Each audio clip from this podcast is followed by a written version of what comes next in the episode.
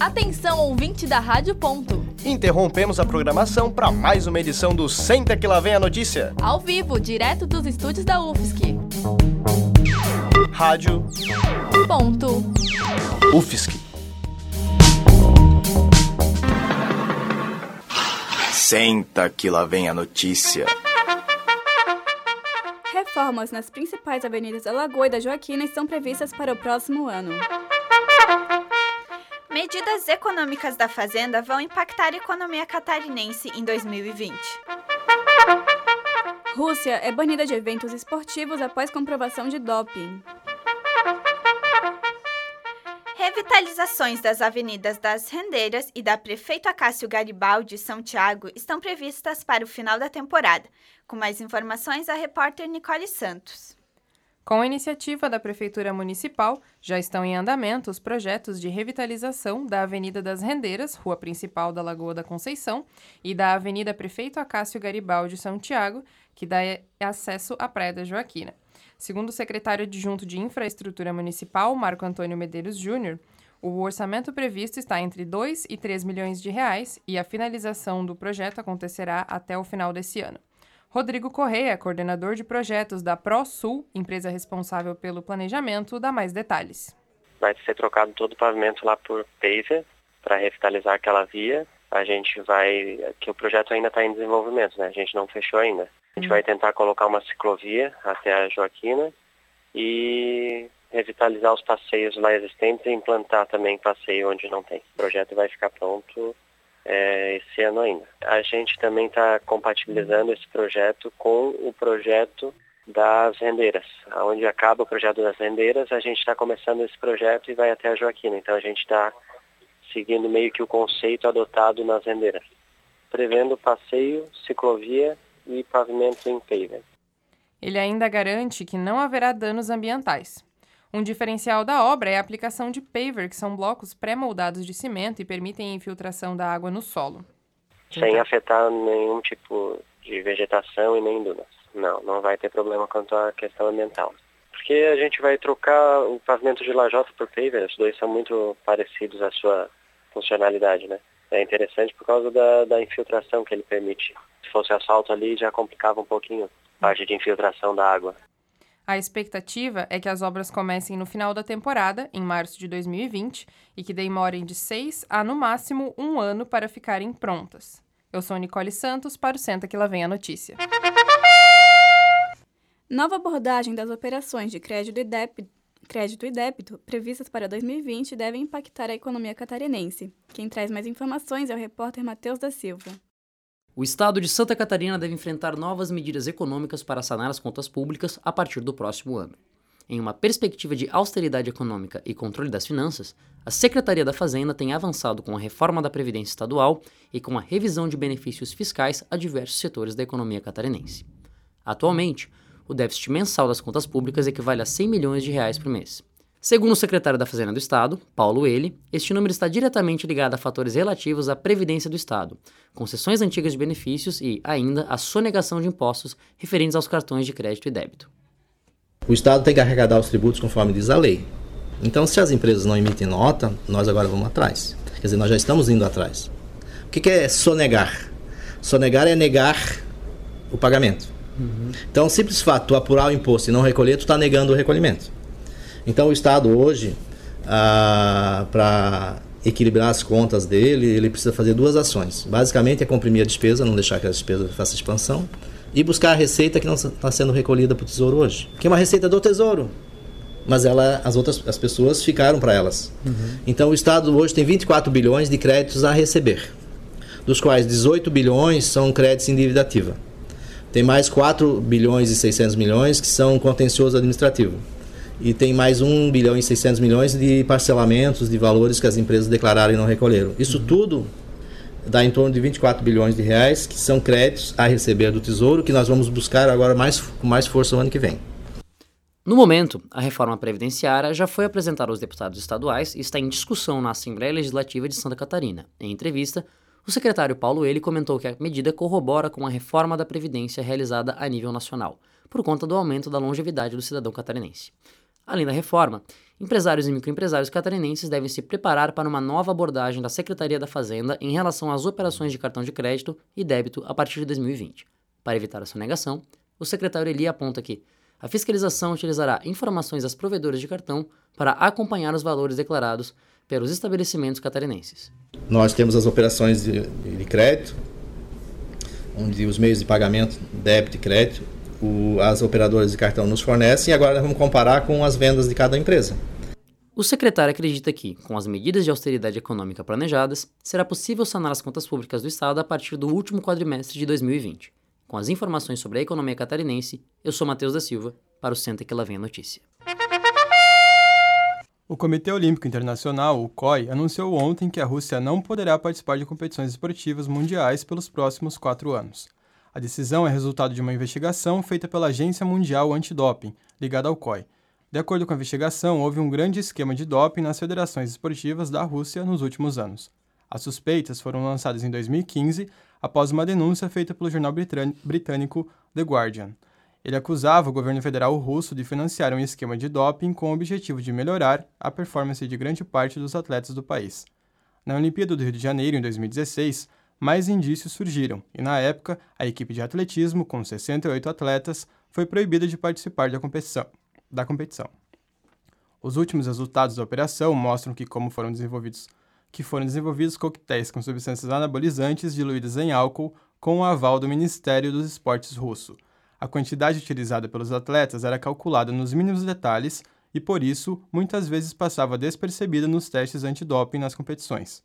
O presidente da Agência Mundial Antidopagem, Craig Reedie, comentou ontem em entrevista coletiva à imprensa sobre a situação da Rússia. O doping russo tem prejudicado a prática esportiva limpa. A Rússia teve todas as oportunidades para colocar a casa em ordem e voltar a fazer parte da comunidade mundial antidoping para o bem de seus atletas e para a integração no esporte, mas acabou optando por um caminho diferente.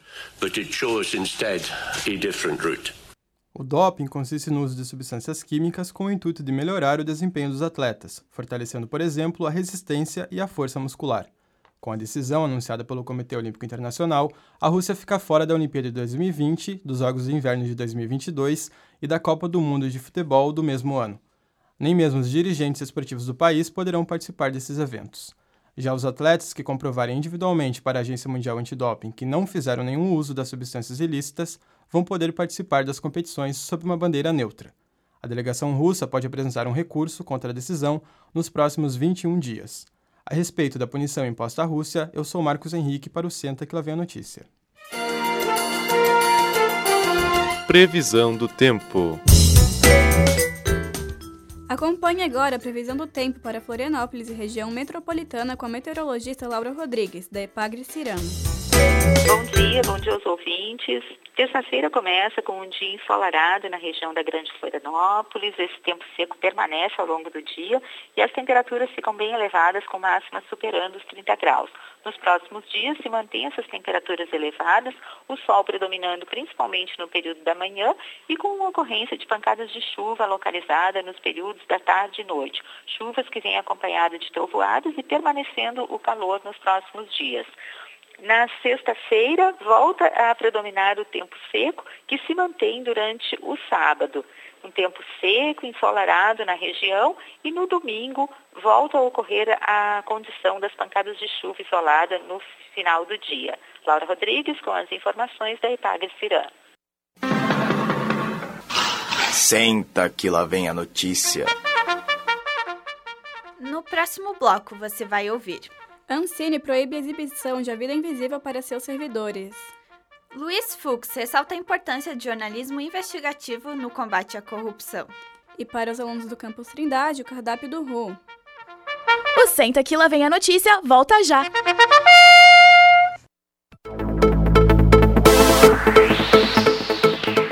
Continue ligado na programação da Rádio Ponto U F S C.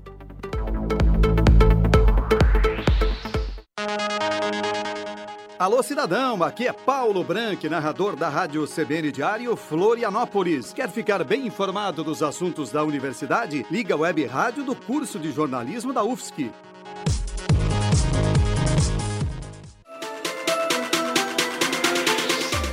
O Senta Que Lá Vem a Notícia traz para você as principais notícias do Brasil e do mundo. E ainda você confere a previsão do tempo e o cardápio do R U do Campus Trindade. Toda segunda-feira a partir das onze e meia da manhã. Então pega uma cadeira e senta. Porque lá vem a notícia.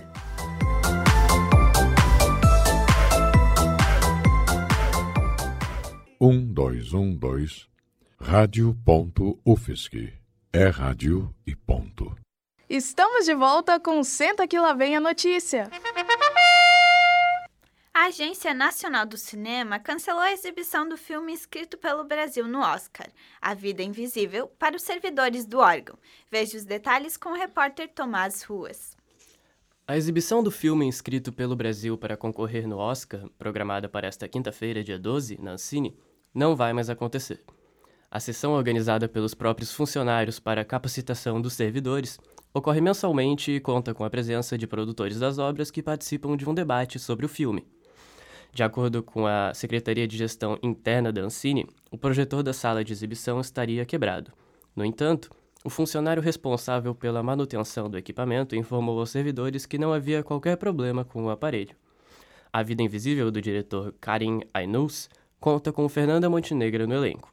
Em setembro, a atriz foi hostilizada pelo atual secretário de Cultura, Roberto Alvim, após estampar uma capa de revista na qual aparecia vestida de bruxa em meio a livros. A imagem fazia referência a uma caça às bruxas e dava a entender que elas seriam queimadas junto com os livros. No final de novembro, cartazes de filmes fo- nacionais foram retirados tanto do site quanto da sede da Ancine, que fica no Rio de Janeiro. O professor da Universidade Federal de Santa Catarina de Cinema, Alfredo Manevi, afirma que esses ataques à cultura vão refletir na produção audiovisual dos próximos anos. Apesar disso, dois mil e dezenove está sendo considerado um dos melhores anos da história do cinema brasileiro. De acordo com o professor, foram mais de duzentos filmes produzidos e diversos prêmios internacionais neste ano. Esses filmes que foram lançados esse ano foram financiados há três, quatro anos atrás, quando a Ancine ainda funcionava, e funcionava muito bem, e tinham editais, e tinham várias linhas de financiamento, fundo setorial, etcétera e tal, tudo funcionando muito bem. É, agora, depois desse ano de dois mil, dois mil e dezenove... É, onde a Ancine praticamente teve parado o ano todo, é, o buraco se fará sentir nos próximos anos, né? A gente vai ter uma queda vertiginosa da produção brasileira nos próximos anos, até que se retome a Ancine. Então, assim, é um momento muito grave. No último sábado, Wagner Moura, diretor do filme Marighella, afirmou em Nova York que a Ancine estava destruída. A estreia no Brasil do filme sobre o guerrilheiro comunista vem sendo adiada devido a supostos trâmites burocráticos. Em meio à crise na cultura, o professor Alfredo Manevi explica que o governo atua na Ancine com o intuito de censurar a produção cinematográfica. O que Wagner Moura disse, é, e com razão, é que a Ancine está vivendo um momento desesperador. O governo tem cercado a agência e tem, por meio de vários atos, né, buscado estrangular os seus meios de atuação, não indicando diretores para o seu funcionamento, não recompondo os conselhos, que são mecanismos que legalmente precisam estar compostos para que a Ancine possa trabalhar. Então ele mantém a Ancine em coma, né, propositalmente, porque é a forma pela qual o governo encontrou para censurar o cinema brasileiro. Com os detalhes sobre a crise na Ancine, eu sou o Tomás Ruas para o Senta Que Lá Vem a Notícia. No Dia Internacional do Combate à Corrupção, o ministro Luiz Fux reforça a importância do jornalismo inve- investigativo. Quem traz mais informações é a repórter Natália Polis. Ontem, dia nove de dezembro, foi comemorado o Dia Internacional do Combate à Corrupção. Por conta dessa data, alguns, algumas autoridades se reuniram em Brasília para debater o tema. Sérgio Moro fez menção à decisão do Supremo Tribunal Federal de proibir a prisão após segunda instância. Segundo o ministro da Justiça do governo Bolsonaro, a construção de um novo futuro para o Brasil depende da volta da prisão após condenação em segunda instância. Moro também afirmou que essa decisão está nas mãos dos parlamentares. Essa fala faz referência ao fato de que, no momento, estão tramitando duas propostas no Congresso sobre o tema. Outro des- outra parte de destaque no evento foi uma declaração do ministro Luiz Fux, do Supremo Tribunal Federal. Segundo ele, o jornalismo investigativo tem um papel fundamental na denúncia e no combate à corrupção. A imprensa descortina esses homens que querem combinar honra com dinheiro fácil, ele afirmou. Apesar de surpreendente, a fala foi muito bem recebida pelos veículos de comunicação. O governo Bolsonaro não mediu ataques ao jornalismo no último ano e semana passada foi divulgado que o presidente realizou, pelo menos, cento e onze ataques à imprensa. O apoio de autoridades à imprensa neste momento é de extrema importância para que os veículos de comunicação consigam restabelecer sua credibilidade com as, com as pessoas de maneira geral. Com informações sobre a declaração do ministro Fux sobre jornalismo investigativo, eu sou Natália Polis para o Senta Que Lá Vem a Notícia. Cardápio do R U. Hoje no almoço do R U no Campus Trindade teremos arroz parboilizado, arroz integral e feijão preto. De proteína temos cubos de carne ao molho barbecue. Como complemento está sendo servido cenoura cozida ou abobrinha e berinjela. Para salada, repolho, pepino e molho de mostarda. E de sobremesa, maçã.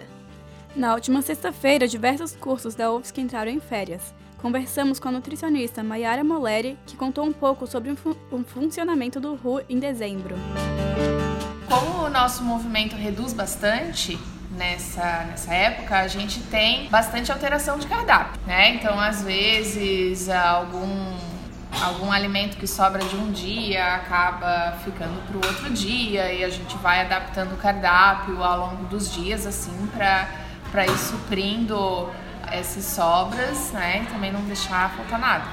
A gente encerra agora no dia vinte de dezembro, né? E depois retorna. Aí não, ainda não temos uma, uma data certinha, mas provavelmente em janeiro a gente não vai, não vai abrir. Senta que lá vem a notícia. O Senta que lá vem a notícia termina aqui. A edição de hoje foi produzida pela turma B da disciplina de áudio e radiojornalismo segundo semestre de dois mil e dezenove. Reportagens do primeiro bloco por Nicole Santos, Matheus da Silva e Marcos Henrique. Foram repórteres do segundo bloco Tomás Ruas e Natália Polis. Edição de Sabrina Tavares e Victoria Mesh. Locução de Marta Maria e Patrícia Sadovnik. Na técnica, Roque Bezerra. Assessoria do monitor de disciplina, Lucas Ortiz, do estagiário de docência, Paulo Santias, e dos bolsistas Giovanni Veloso e Pamela Andressa. Orientação da professora Valciso Culoto. O Senta Que Lá Vem a Notícia volta na próxima terça, às onze e meia. Bom dia! Rádio Ponto U F S C, vinte anos. É rádio, é jornalismo e ponto.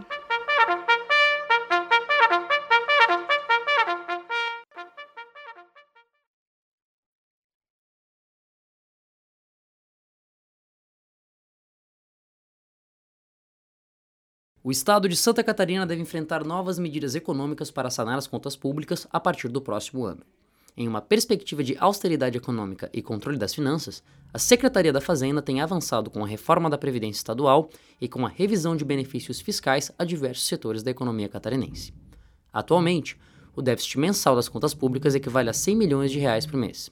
Segundo o secretário da Fazenda do Estado, Paulo Eli, este número está diretamente ligado a fatores relativos à Previdência do Estado, concessões antigas de benefícios e, ainda, a sonegação de impostos referentes aos cartões de crédito e débito. O Estado tem que arrecadar os tributos conforme diz a lei. Então, se as empresas não emitem nota, nós agora vamos atrás. Quer dizer, nós já estamos indo atrás. O que é sonegar? Sonegar é negar o pagamento. Uhum. Então, o simples fato de tu apurar o imposto e não recolher, tu está negando o recolhimento. Então o Estado hoje, ah, para equilibrar as contas dele, ele precisa fazer duas ações. Basicamente é comprimir a despesa, não deixar que a despesa faça expansão, e buscar a receita que não está sendo recolhida para o Tesouro hoje. Que é uma receita do Tesouro, mas ela, as outras as pessoas ficaram para elas. Uhum. Então o Estado hoje tem vinte e quatro bilhões de créditos a receber, dos quais dezoito bilhões são créditos em dívida ativa. Tem mais quatro bilhões e seiscentos milhões que são contencioso administrativo. E tem mais um bilhão e seiscentos milhões de parcelamentos de valores que as empresas declararam e não recolheram. Isso tudo dá em torno de vinte e quatro bilhões de reais, que são créditos a receber do Tesouro, que nós vamos buscar agora mais, com mais força no ano que vem. No momento, a reforma previdenciária já foi apresentada aos deputados estaduais e está em discussão na Assembleia Legislativa de Santa Catarina. Em entrevista, o secretário Paulo Eli comentou que a medida corrobora com a reforma da Previdência realizada a nível nacional, por conta do aumento da longevidade do cidadão catarinense. Além da reforma, empresários e microempresários catarinenses devem se preparar para uma nova abordagem da Secretaria da Fazenda em relação às operações de cartão de crédito e débito a partir de dois mil e vinte. Para evitar a sonegação, o secretário Eli aponta que a fiscalização utilizará informações das provedoras de cartão para acompanhar os valores declarados pelos estabelecimentos catarinenses.